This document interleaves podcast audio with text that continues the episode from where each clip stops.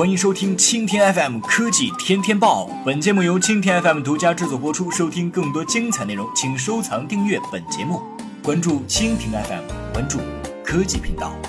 大约两周前，三星在发布内置四千毫安电池新款七英寸大屏手机三星 Galaxy J Max 前，还推出了二零一六款 Galaxy J2。虽然三星 J2 手机首发搭载了智能跑马灯功能，即便售价仅为九百七十元，但因为只有入门级配置一点五 GB 的内存和八 GB 的机身储存，从而市场较为冷淡。不过现在，三星公司宣布将推出二零一六款三星 Galaxy J2 Pro 手机，不仅升级为安卓入门级机型标准，配置二 GB 内存加十六 GB 储存，而且还支持可提升应用启动速度的三星 TST 功能。同时，三星 Galaxy J2 Pro 手机售价比 Galaxy J2 高出三美元，一百四十七美元，约九百八十元人民币，并将于七月二十六号在印度独家发售。其他配置方面与 Galaxy J2 完全一致，即 Galaxy J2 Pro 同样采用五英寸七百二十 P 显示屏，搭载主频为一点五赫兹的展讯 SC 八八三零处理器，五百万加八百万像素组合摄像头，内置两千六百毫安电池，预装基于安卓六点零系统。